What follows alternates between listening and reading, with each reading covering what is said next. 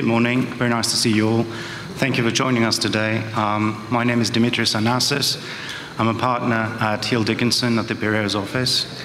And I'm very privileged to be joined by very distinguished um, panelists this morning um, discussing a very important issue, which is transparency in emissions. Just to briefly introduce um, the panelists, I'm joined by Stamatis Fradelos, who's a Vice President uh, on Regulatory Affairs at ABS, the Classification Society. I'm joined by Vasilis Maroulis, who's the Managing Director and Global Industry Head on Shipping Logistics and Offshore at Citi.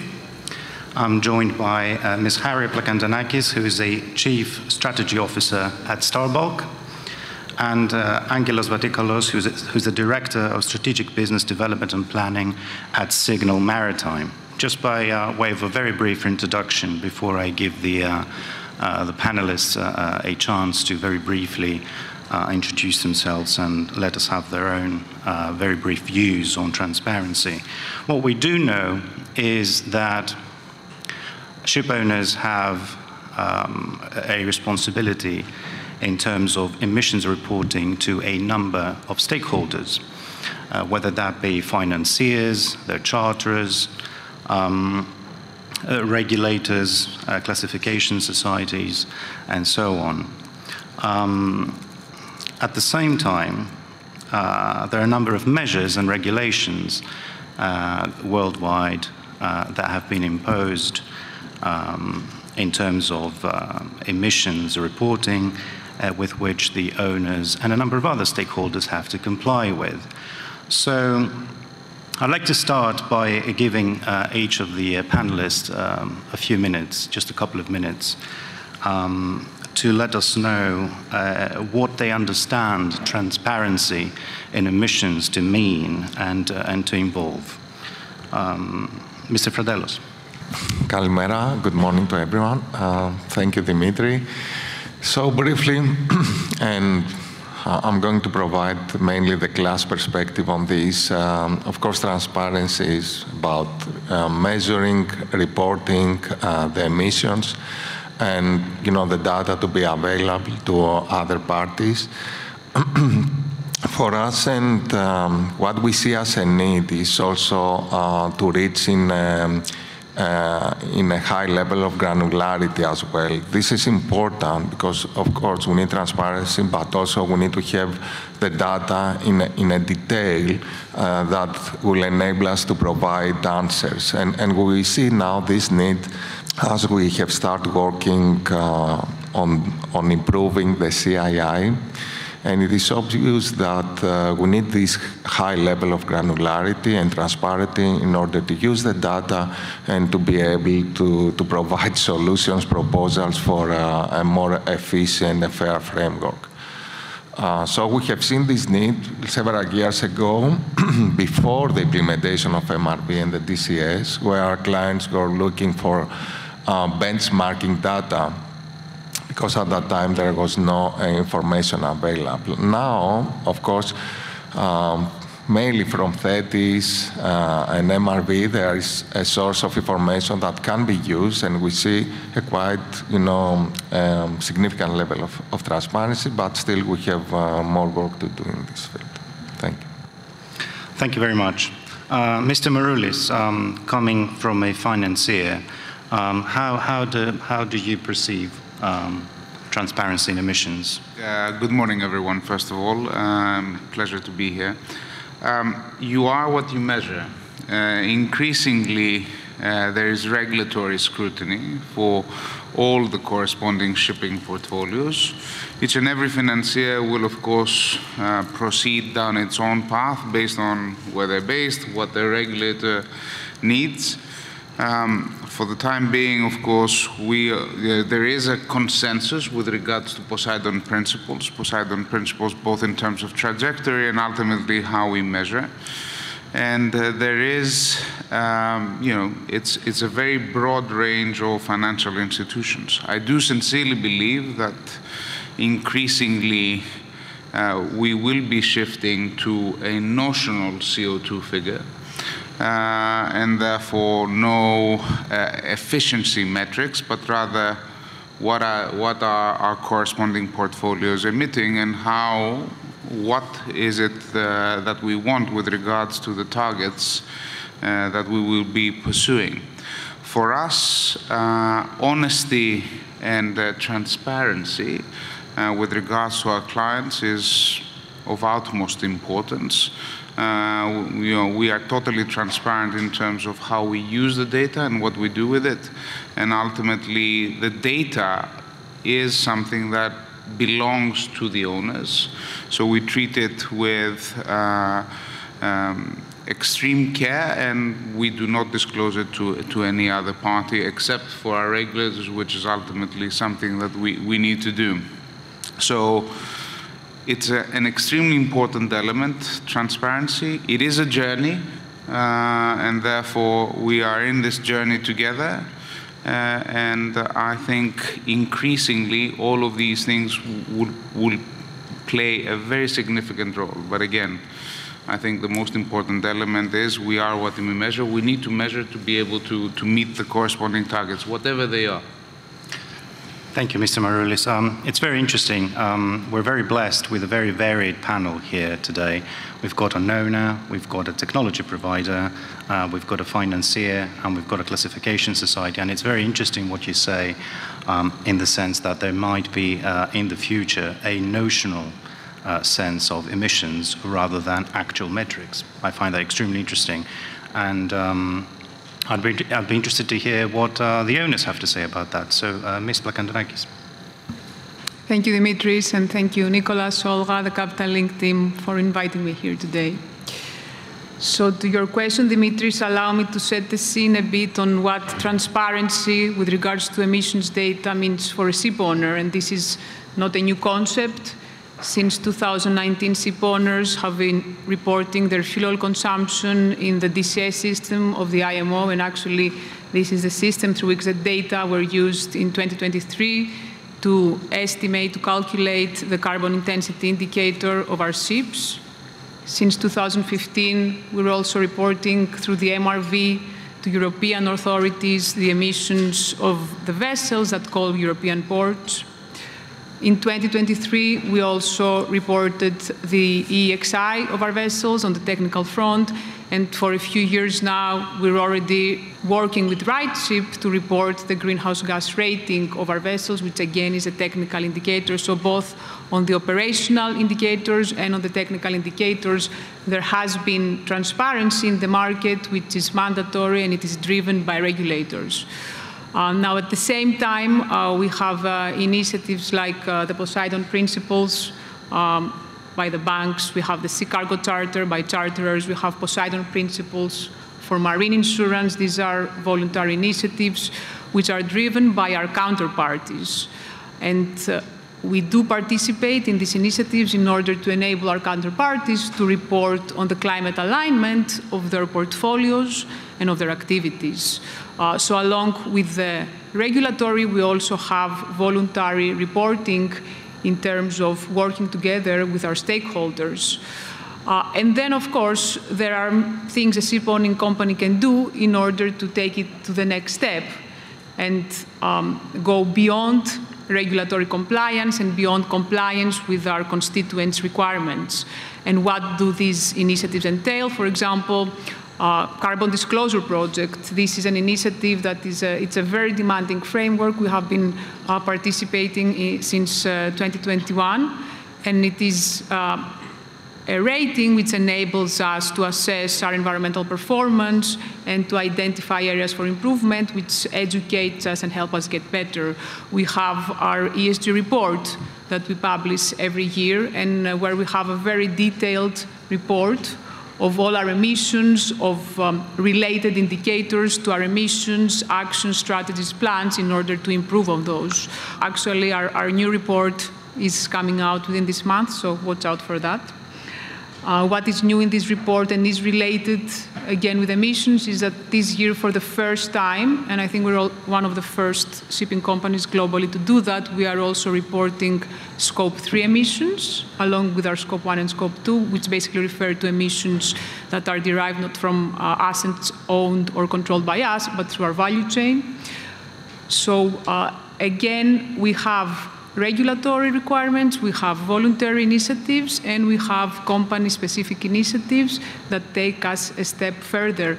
Uh, now, where, where does its shipping company stand in terms of all these transparency reporting requirements? This is a matter of strategic decision. So where do you want to position yourself? Do you simply want to comply, or do you want to go the extra mile and provide additional data, work together with your stakeholders, and be prepared for the future, which will require additional transparency.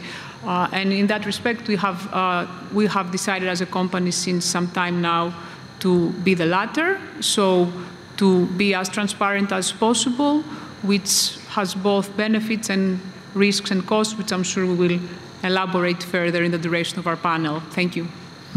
Thank you very much. Uh, now, going back to another important uh, stakeholder, um, a, a, technology provider, Signal is one of the leading ones um, in this market. And I'd like to ask uh, Angelos Vatikalos what his uh, preliminary views are.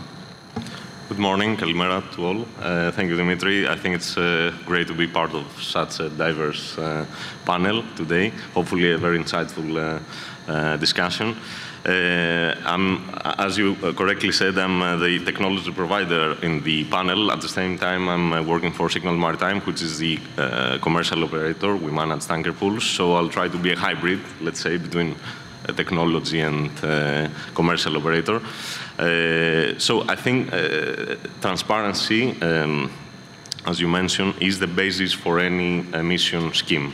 Uh, from a technology provider perspective, I think transparency is simply um, uh, for all stakeholders in the industry, for all market players to be able to have access to accurate and reliable data. From a commercial operator perspective, it's a bit different, let's say, end-to-end -end the story, meaning being able to receive data from your uh, partners, meaning the owners that have trusted the uh, vessels to you for management, being able to analyze them, to store them, of course, in voyage management systems, uh, analyze, calculate the emissions, provide the emissions to uh, clients, uh, our charterers, and of course, participating in uh, initiatives such as the Sea Cargo Charter Initiative, and uh, being compared with others and best players, lower emitters, if you will, um, and close the feedback back to your partners by reporting how good you're doing on that front. Uh, but just to uh, sum it up, I think transparency today is uh, somehow a fact, meaning someone can look also the airline industry, what happened in the airline industry years before, meaning all the components uh, are there. Uh, we have AIS data for vessels, we have the technical characteristics of vessels, we have the commercial uh, information for each vessel. So in reality, you just need something to put everything together, bring everything together and uh, this is basically technology. So you can analyze, extract value, uh, uh, outcomes and insights out of this. Thank you. Thank you very much. Um, now let's try to, to break it down um, just a little more um, and uh, see, see where that gets us. Um, starting um, uh, with uh, Ms. Plakantonaki, the owners aspect. Um, I'd be grateful if you could um, just let us know briefly what you perceive the, uh, the benefits of um, uh, transparency in emissions uh, to be and the related challenges at the same time.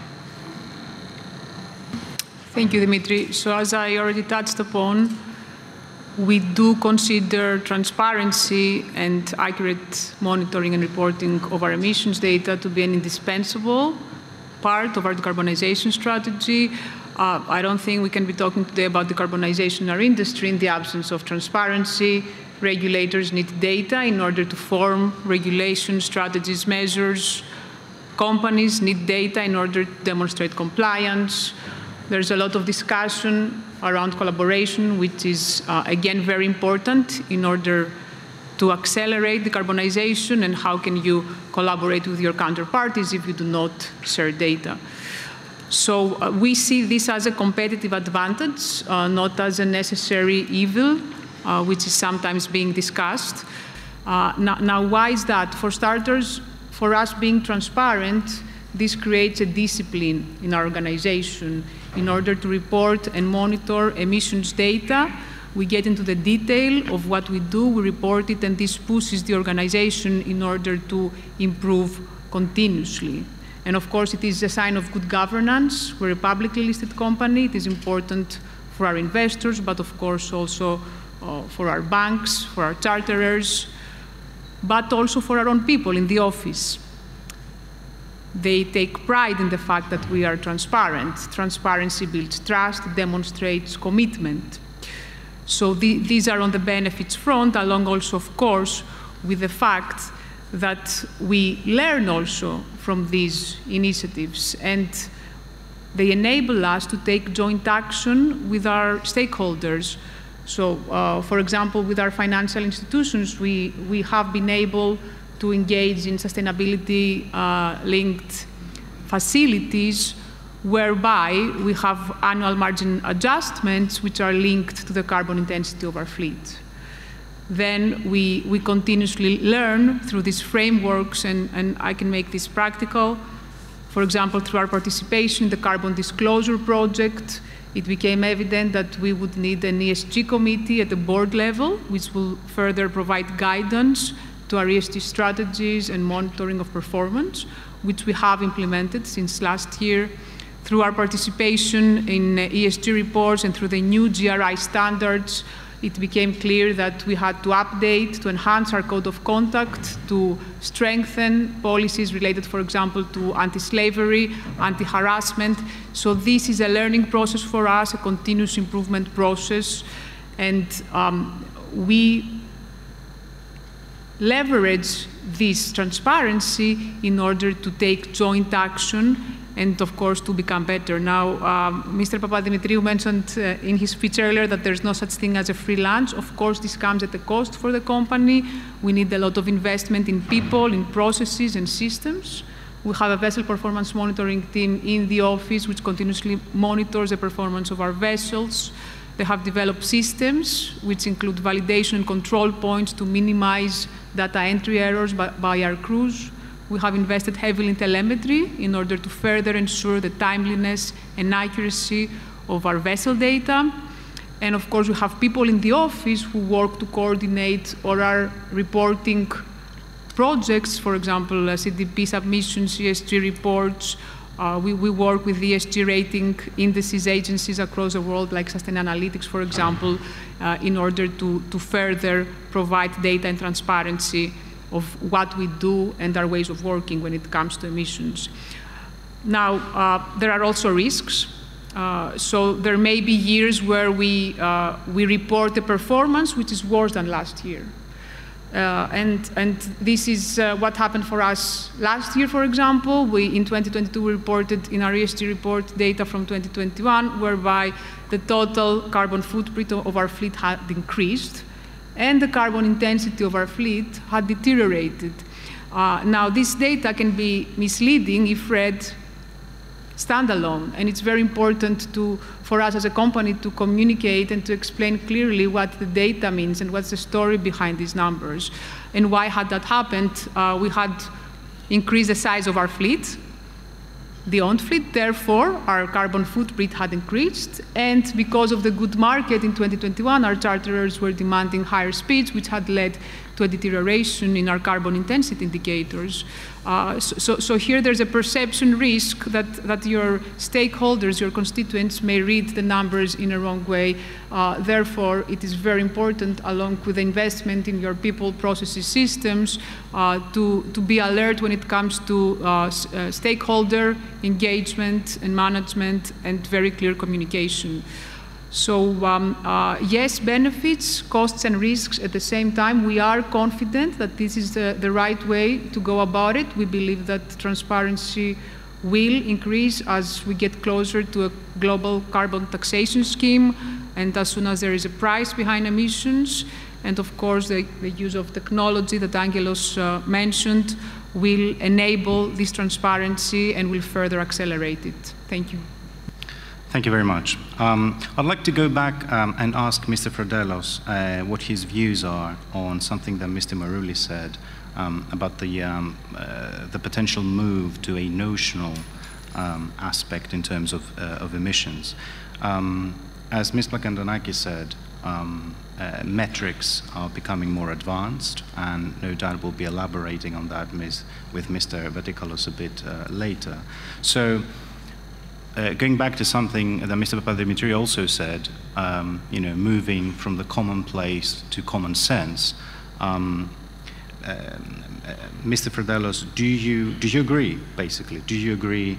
Um, given uh, classification societies, uh, the, the burden that falls on classification societies to safeguard um, uh, in, emissions and, and the tr their transparency in terms of calculating. Do you agree that as metrics become more advanced, there is a chance that we might be going towards a notional model as opposed to a heavily advanced uh, metrics model? Yes, uh, actually there are two sides here uh, on, on addressing the, the metrics because of course, from one side, we need to have something simple, and, and, this goes, you know, the main effort from IMO, what we have seen the previous year, because the discussions on metric and, and introducing a metric to shipping was uh, starting back in 2010 and 11, and there are a lot of papers and discussions about metrics. We have seen different proposals, but actually, what we have seen from IMO side goes to introduce a, a simple one, uh, something that uh, can be based on, uh, you know, simple data and, and, considering that we need to verify this data.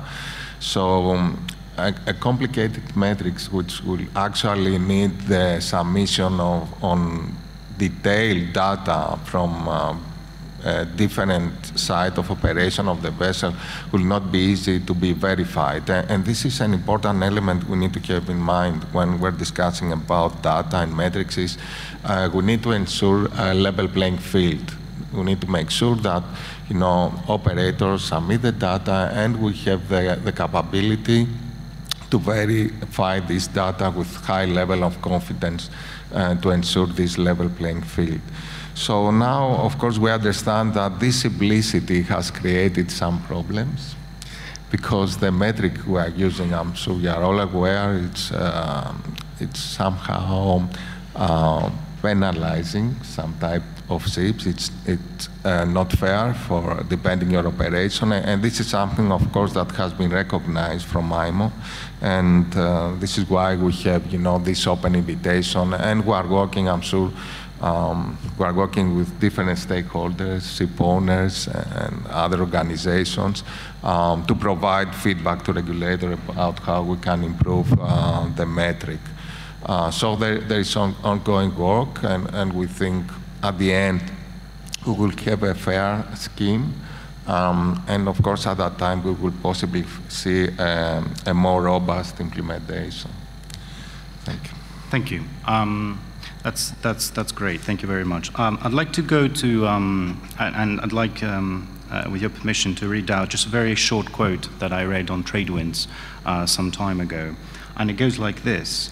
Uh, no matter how many existing initiatives are here in terms of sustainability, um, if the charters are not willing to pay a premium uh, for, fu uh, for future-oriented ships, none of these initiatives make any real difference except to pay lip service to the green credentials of such charters. Um, and that's a very obviously uh, provocative uh, statement here. Um, unfortunately, uh, because of an emergency, we don't have a charter uh, on, on the panel, uh, so I could grill them on this very point. Um, but um, as Mr. Papadimitriou said, um, uh, what Mrs. Lagarde said is, true. Um, at the end of the day, someone's going to pay for it. And is it the case, uh, one wonders, uh, that um, the end consumer is going to have to pay for all these initiatives uh, to materialize? Now, how is that related to transparency in emissions, one may ask? Um, well, first of all, let's start with whether, and I'm going to ask Mr. Maroulis about that uh, in terms of the financier's uh, perspective, because perception is reality. Uh, and I'd like to ask him is there transparency in emissions at the moment? And uh, if and to the extent that the position could be improved, uh, what do you think uh, that would assist with that? well, so let me let me start with a, a point. I do believe that increasingly, very very slow steps, uh, we are seeing um, charterers uh, and cargo providers not on the oil tanker or dry bulk space yet, but on the container side, uh, willing to pay significant premium in order for their uh, boxes to be carried on uh, the latest technology vessels of the corresponding fleet, including in some occasions very specifically uh, dual fuel vessels. So as and when green fuels are available for, for uh, their cargo to be transported on those sort of ships. So that, that has happened very recently, and uh, it's actually um, something that is important to note um, because scope 3 emissions and the corresponding uh, commitments of the corresponding charters is what is going to drive ultimately uh, where I think the shipping industry will go. And therefore, very large entities, and I do believe that it's going to happen first on the container side because those corresponding entities have made the commitments. They need to uh, reduce as much as possible the emissions from uh, their uh, supply chain, and therefore uh, we are seeing the first movement, if you wish, on, on, on that side. I think with regards to uh, transparency, I do, you know, I do believe there is transparency, um, at least with regards to. Um, now, I am looking at it from a financier's point of view, right? So, therefore, I expect uh, my clients to be fully transparent with me as I am fully transparent with them. Uh, what is it that I can do? How can I assist? And therefore, if that transparency isn't there, then effectively it's quite easy. Uh, then effectively they won't be clients uh, any further. Or if the transparency is of a different uh, ultimately quality that we, uh, that we require, then again, it's going to be uh, exactly the same outcome. Why? Because banking is a heavily regulated uh, industry. Our regulators require very specific elements and very specific data requirements. And uh, there is no, uh, I'm sorry, but you know, uh, XYZ client just didn't provide what we, what we needed in order for us to report what you require, whether that's the OCC or the Fed with regards to uh, uh, us, uh, us being uh, a US uh, institution. So therefore, I do sincerely believe, and that's why I am extremely optimistic. And I think it is important to take a moment and, uh, and, and reflect. I think this industry is doing, and, and it is something that is being observed, it is doing everything that it can in order for, for and, and it is at the forefront of, of, of ultimately actions that can be taken. At the same point in time, there are very specific, very uh, important bottlenecks which ultimately, you know, even if a ship owner tomorrow uh, builds just a methanol uh, uh, vessel in order for the, you know, there is no green methanol. So there are fundamental elements uh, in, in, uh, that need to be overcome, but uh, A, I am uh, cautiously optimistic with regards to everything that I'm seeing uh, in terms of what our clients are doing, what their competition is also doing, and also uh, increasingly confident that as a result of the Sea Cargo Charter, the commitments of the charters, we are seeing some change. It is slow, and I'm not going to say that it's it's going to happen very, uh, you know, very quickly, nor that. Uh, uh, you know, there is a question mark with regards to, of course, tanker and dry bulk space.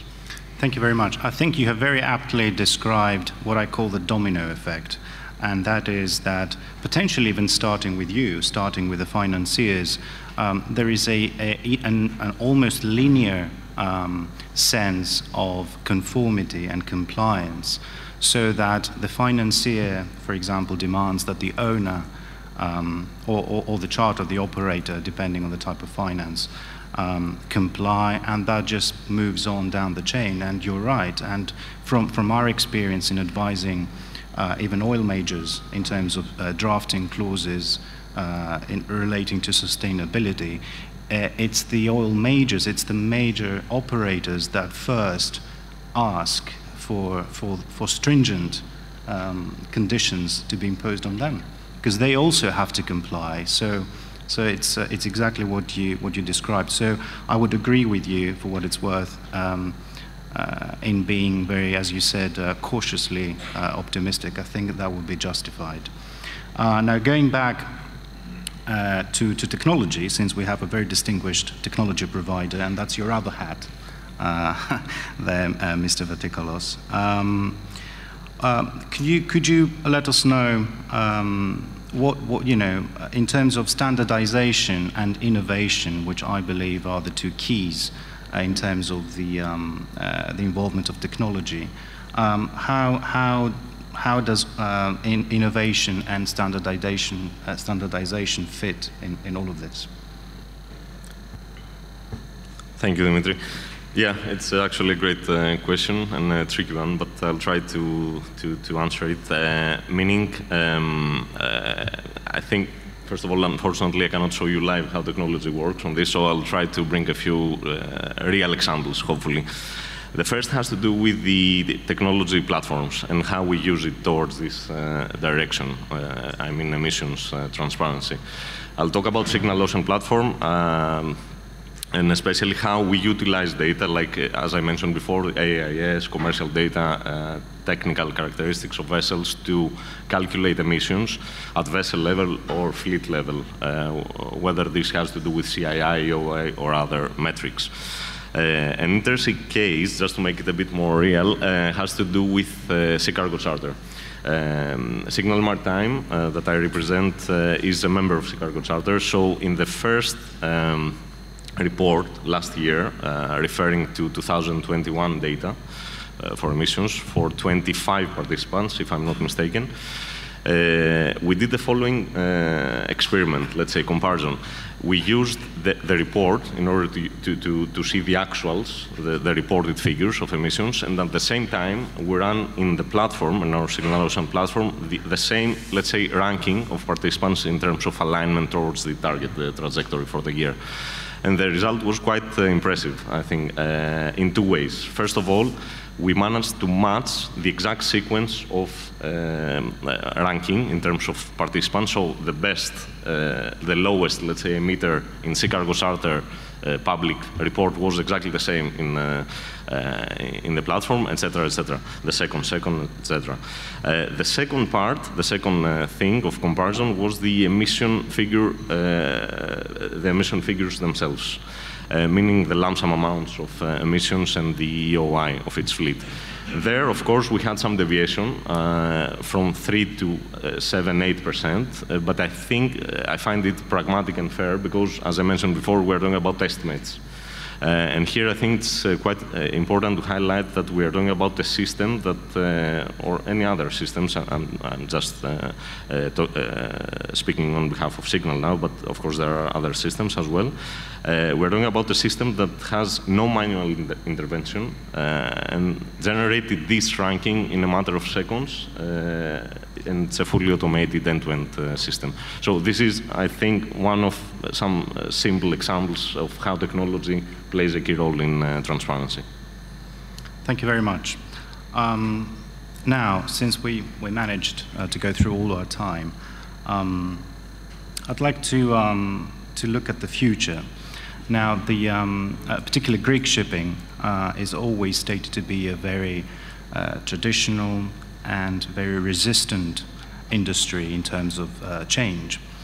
Um, and um, uh, this is something that goes contrary um, against the, uh, what seems to be a worldwide effort to, in my view, very violently uh, make shipping comply. Indeed, this is a statistic that you will have heard before. Um, shipping is responsible for less than 3% of global uh, emissions, uh, yet it's responsible for over 85% of global transport.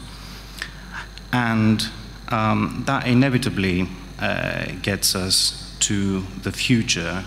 And um, I'd like to ask uh, Ms. Plakantonaki from owners what her views are in terms of the incentives uh, that Greek owners uh, would need uh, in terms to in, in, terms of increasing yet further their efforts towards uh, standardization, innovation, and overall uh, transparency in emissions. Thank you, Dimitri. So uh, I will be very brief. I see we only have less than four minutes. Uh, in, in order to uh, take a view on the future, one needs to see the regulations ahead of us. We have the IMO taking a more ambitious stance towards 2050. We have intermediate targets in 2030, 2040. We have a commitment for a global tax on carbon coming into force in 2027. I cannot stress enough how this will accelerate developments. Once there is a price on carbon, then a lot of investments on new technologies, new fuels will make financial sense for ship owners, for charterers, for the entire value chain. Uh, now, uh, uh, you, you, mentioned incentives, uh, standardization, digitalization. We do see standardization. A recent example is uh, RightShip, for example. They did align their greenhouse gas rating with the, uh, with the EEXI formula, and we expect to see more of that. Uh, coming into the picture in the coming years. We do see digitalization enabling the reporting, uh, the monitoring, and thereafter the reporting of emissions data, as, as Angelos has very rightly said.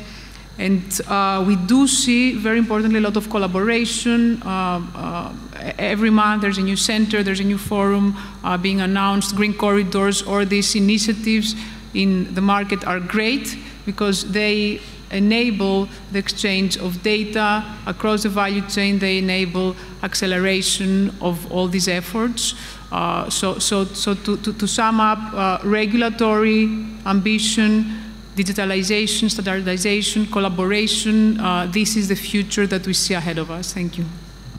Thank you. I think, I think that's absolutely right. Um, uh, just as a closing comment, since we're effectively uh, run out of time, um, I'd like to make uh, one of the points that we discussed with, um, with Mr. Walker, who unfortunately can't make it today. And it's quite interesting because um, uh, he's, um, he's a managing director of Viterra Chartering, a major charterer. And um, what we very much agreed on is that um, all this uh, effort towards compliance in terms of uh, sustainability um, points towards uh, leaving aside the inevitability of it, uh, it only points towards collaboration. Um, metrics like CII and uh, other indicators, um, it doesn't matter whether they're accurately um, uh, calculated or even properly devised. Um, uh, in, in, uh, I, I, would, I would probably say that most people's view is that collaboration is key. Uh, all the stakeholders involved, starting you know, from owners, charters, financiers, regulators, uh, classification societies, and so on, uh, they all need to see this as an opportunity. Um, clauses like CII that we deal with every day um, sometimes uh, only act uh, to enhance the polarization involved, and that is something we do not want. Uh, hopefully, you have found this discussion to be constructive. Uh, do catch us around and ask us questions. I've had the, uh, uh the privilege of being in this panel. I've also had the privilege of not having to really answer any questions. But uh, thankfully, my fellow panelists have given uh, very good answers. And uh, thank you very much.